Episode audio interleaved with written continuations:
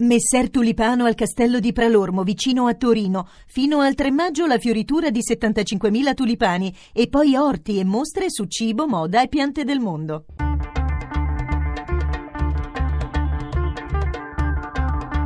Bianco e nero. Sono le 18 e 13 minuti, benvenuti a Bianco e Nero. Questa sera parliamo di politica, per un po' l'abbiamo trascurata, abbiamo affrontato molti temi che ovviamente si intersecano con il, con il, dibattito politico, ma non l'abbiamo mai presa di mira per quello che è, per i rapporti nei partiti, tra i partiti, per le riforme che sono in campo e per tutto quel grande dibattito che ci fa interrogare sul ruolo dei partiti oggi, sulla loro natura, su come cambiano, sul modo di finanziarsi, sul modo di regolare al loro interno le questioni tra maggioranza e minoranze, tu, insomma tutta una serie di questioni che corrispondono all'ampio nome di politica e per farlo oggi abbiamo due ospiti che, mil- che militano su eh, barricate diverse, uno al, diciamo, al governo, fa parte del partito di governo, Matteo Richetti del Partito Democratico. Buonasera onorevole Richetti. Buonasera, buonasera a voi. E poi abbiamo Giovanni Toti, consigliere politico di Forza Italia e europarlamentare, che invece è all'opposizione. Buonasera, onorevole Toti. Buonasera, buonasera. Allora, con loro parleremo di una grande quantità di temi, eh, sottoporrò a ciascuno di loro un po' di questioni che sono, diciamo, all'attualità della politica e sentiremo i loro diversi pareri, tanto per rimanere nell'ambito del nostro format, che è come sempre bianco e nero. E come sempre a bianco e nero vi ricordo 800 05 0578 il numero verde per dire poi alla fine della puntata la vostra opinione sui temi che avremo dibattuto. Cominciamo subito, prima però come sempre la scheda di Daniele Mecenate. PD alle prese con la minoranza interna, Forza Italia sempre più verso una possibile implosione, il centrosinistra come il centrodestra sull'orlo di una crisi di nervi. Nel partito di Matteo Renzi l'area dissidente minaccia di non votare le riforme, soprattutto si dissocia dal possibile ricorso alla fiducia per l'approvazione della riforma elettorale e di sicuro dopo la rottura del patto del Nazareno i voti della minoranza PD sono sempre più importanti per non far mancare i numeri al governo. E a proposito di rottura del patto del Nazareno, certo è iniziato tutto da lì. Dopo il divorzio con Silvio Berlusconi, il PD si è trovato a dover fare i conti con i suoi mal di pancia interni e con chi vuole persino creare nuove correnti, ma anche in Forza Italia è iniziata una difficile resa dei conti, col cerchio magico sempre più lontano dal leader, gli abbandoni degli ex fedelissimi del Cavaliere, come Bondi e Repetti, Raffaele Fitto a un passo dal divorzio dal partito e con lui molti deputati e senatori tutti pronti, come sembra, a dare vita ad una nuova formazione politica che guardi con interesse al nuovo centrodestra di Angelino Alfano e dunque ad un'alleanza con Renzi.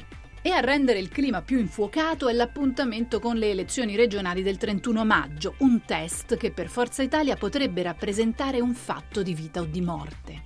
Intanto i tecnici lavorano al DEF, il documento di economia e finanza, e al piano delle riforme, ma poi tutto si giocherà in Parlamento. Con i partiti così dilaniati si riuscirà a procedere speditamente verso le riforme o a votare i provvedimenti più importanti? Cosa succederà nel quadro politico del prossimo futuro? La politica sarà sempre più renzicentrica o si svilupperanno nuovi baricentri? Il centrodestra e il centrosinistra troveranno un loro equilibrio stabile oppure no? Bianco o nero? Bianco e nero, avete visto quanti temi all'ordine del giorno di questa puntata? Noi cominciamo subito. Vorrei cominciare proprio su una delle questioni che oggi si trova abbastanza in evidenza sui giornali, anche perché il ministro Marianna Madia, eh, anzi scusate, Maria Elena Boschi, ministro delle riforme, ne ha parlato l'altro giorno all'Università Luis e ha detto la fiducia sull'Italicum, beh, tecnicamente si può fare ed è stato già fatto. Quindi lasciando in campo, un po' come un elefante in un negozio di cristallerie, questa ipotesi che il governo possa mettere la fiducia niente meno che sulla riforma della legge elettorale. Io vorrei cominciare con Giovanni Toti per sapere cosa ne pensa. Beh, un precedente c'è, ma si chiamava legge truffa ed è stata abrogata poco dopo. È l'unico precedente di fiducia sulla legge elettorale. Se il governo di Matteo Renzi vuole mettersi anche. La mise De Gasperi allora al tempo, no? Sì, voglia mettersi questa medaglia, francamente eh, faccia lui.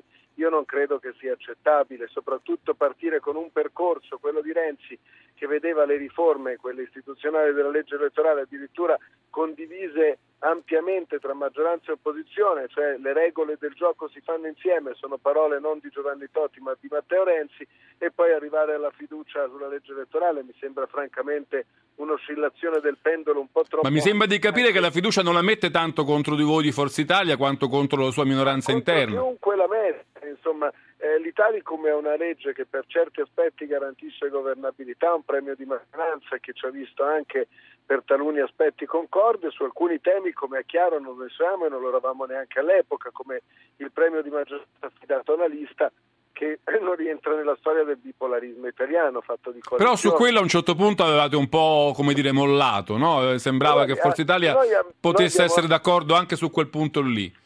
Abbiamo, abbiamo accettato tutta una serie di passaggi anche che non ci convincevano fino in fondo, non ci convincevano per nulla nell'obiettivo di un disegno completo e condiviso di ingresso nella Repubblica, di legittimazione reciproca, di cambiamento dello Stato in modo condiviso. Questo percorso, non voglio tornare su vecchie polemiche, si è interrotto.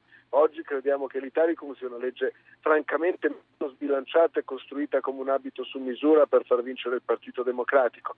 Non credo che sia il presupposto da cui siamo partiti per costruire una nuova legge elettorale. Se anche la sinistra del PD ha delle perplessità come ce le abbiamo noi, come ce l'hanno in Parlamento, chi lo dice più, chi lo dice di meno, ma sono molto condivisi, io credo che Renzi farebbe bene una volta in vita sua a fermarsi e cercare di riflettere del perché tutti quanti gli danno torto. Non è per antipatia preconcetta, è perché forse qualche volta sbaglia. Senta, eh, onorevole Richetti, lo chiedo a lei, la metterebbe un po' in imbarazzo dover votare la fiducia sulla riforma della legge elettorale?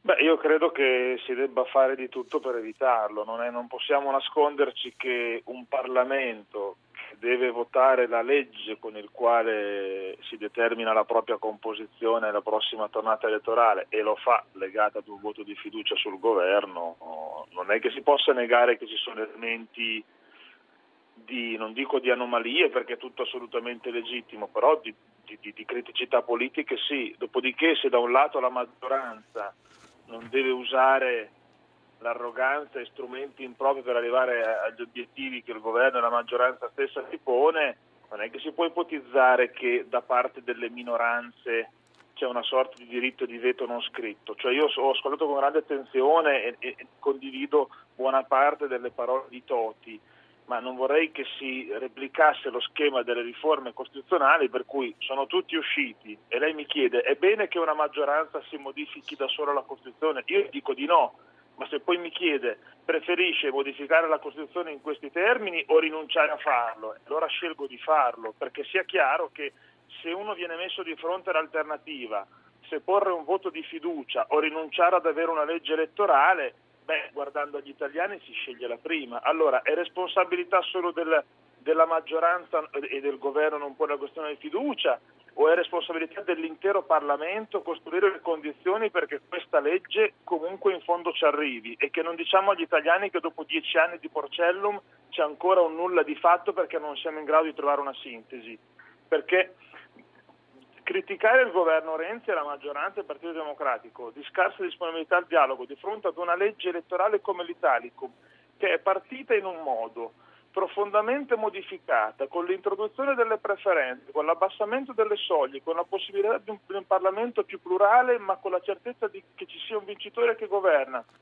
Tutte modifiche, tra l'altro, richieste da chi oggi pone elementi di criticità, avendo votato un Italicum dal, dal loro punto di vista molto peggio di quello attuale, ha, ha- ha obiettivamente un tasso di strumentalità. Perché mi scusi, perché eh, onorevole Totti, restando nel tema, poi cambiamo anche argomento. Voi al- eh, non, non la- non lo voterete l'Italicum così com'è a questo punto? La questione è ancora auguro- aperta. Io mi auguro che ci siano dei margini di cambiamento di questa legge, come stiamo chiedendo e come stanno chiedendo altre forze politiche. Se si possono fare quei correttivi per l'Italicum una legge che il centrodestra ritiene equanime, cioè una legge vera che consenta ai cittadini italiani es- esprimere da chi essere governati, fermo restando la governabilità. Perché ricordiamolo, nell'ultimo passaggio decisivo al Senato, quella legge, l'Italicum, passò solo e proprio grazie ai voti di Forza Italia, perché Ma vennero secondo meno molti, molti, molti voti della minoranza del PD. Abbiamo contribuito a costruire, a costruire questa legge elettorale che per molti aspetti io ritengo una buona legge elettorale. Ha alcuni elementi su cui bisogna, su cui bisogna a mio avviso ancora ragionare. Eh, parlo del ballottaggio, parlo- io sono contrario alle preferenze come metodo, ma penso che una riflessione anche sui capolista bloccati alle preferenze possa essere introdotta.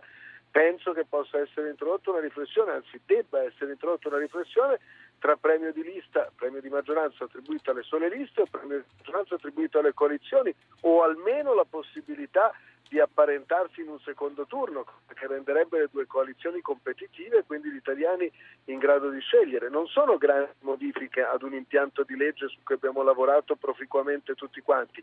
Oggi volerla blindare a me suona francamente Il problema, ricordiamolo, che se si fa anche una piccola modifica alla Camera, la legge deve tornare ancora una volta al Senato con tutti i rischi che questo comporta. Sì, e come, Aspetta, come mi- ricordava... Sì. Però Matteo Renzi ha detto che vuole andare a votare nel 2018, esiste anche una clausola di garanzia votata dal Senato che quella legge entrerà in vigore solo quando Mm.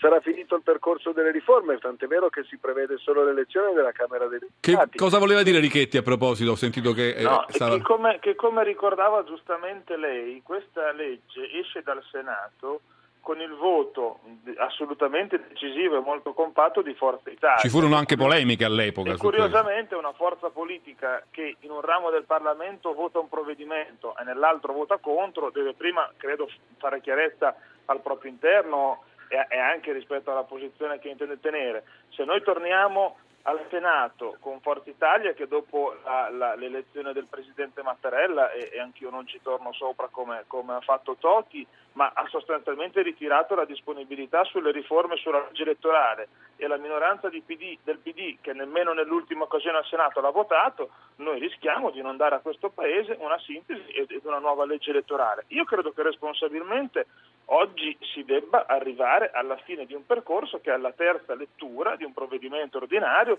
quindi che ha avuto in tutti e due i rami del Parlamento diverse occasioni di confronto.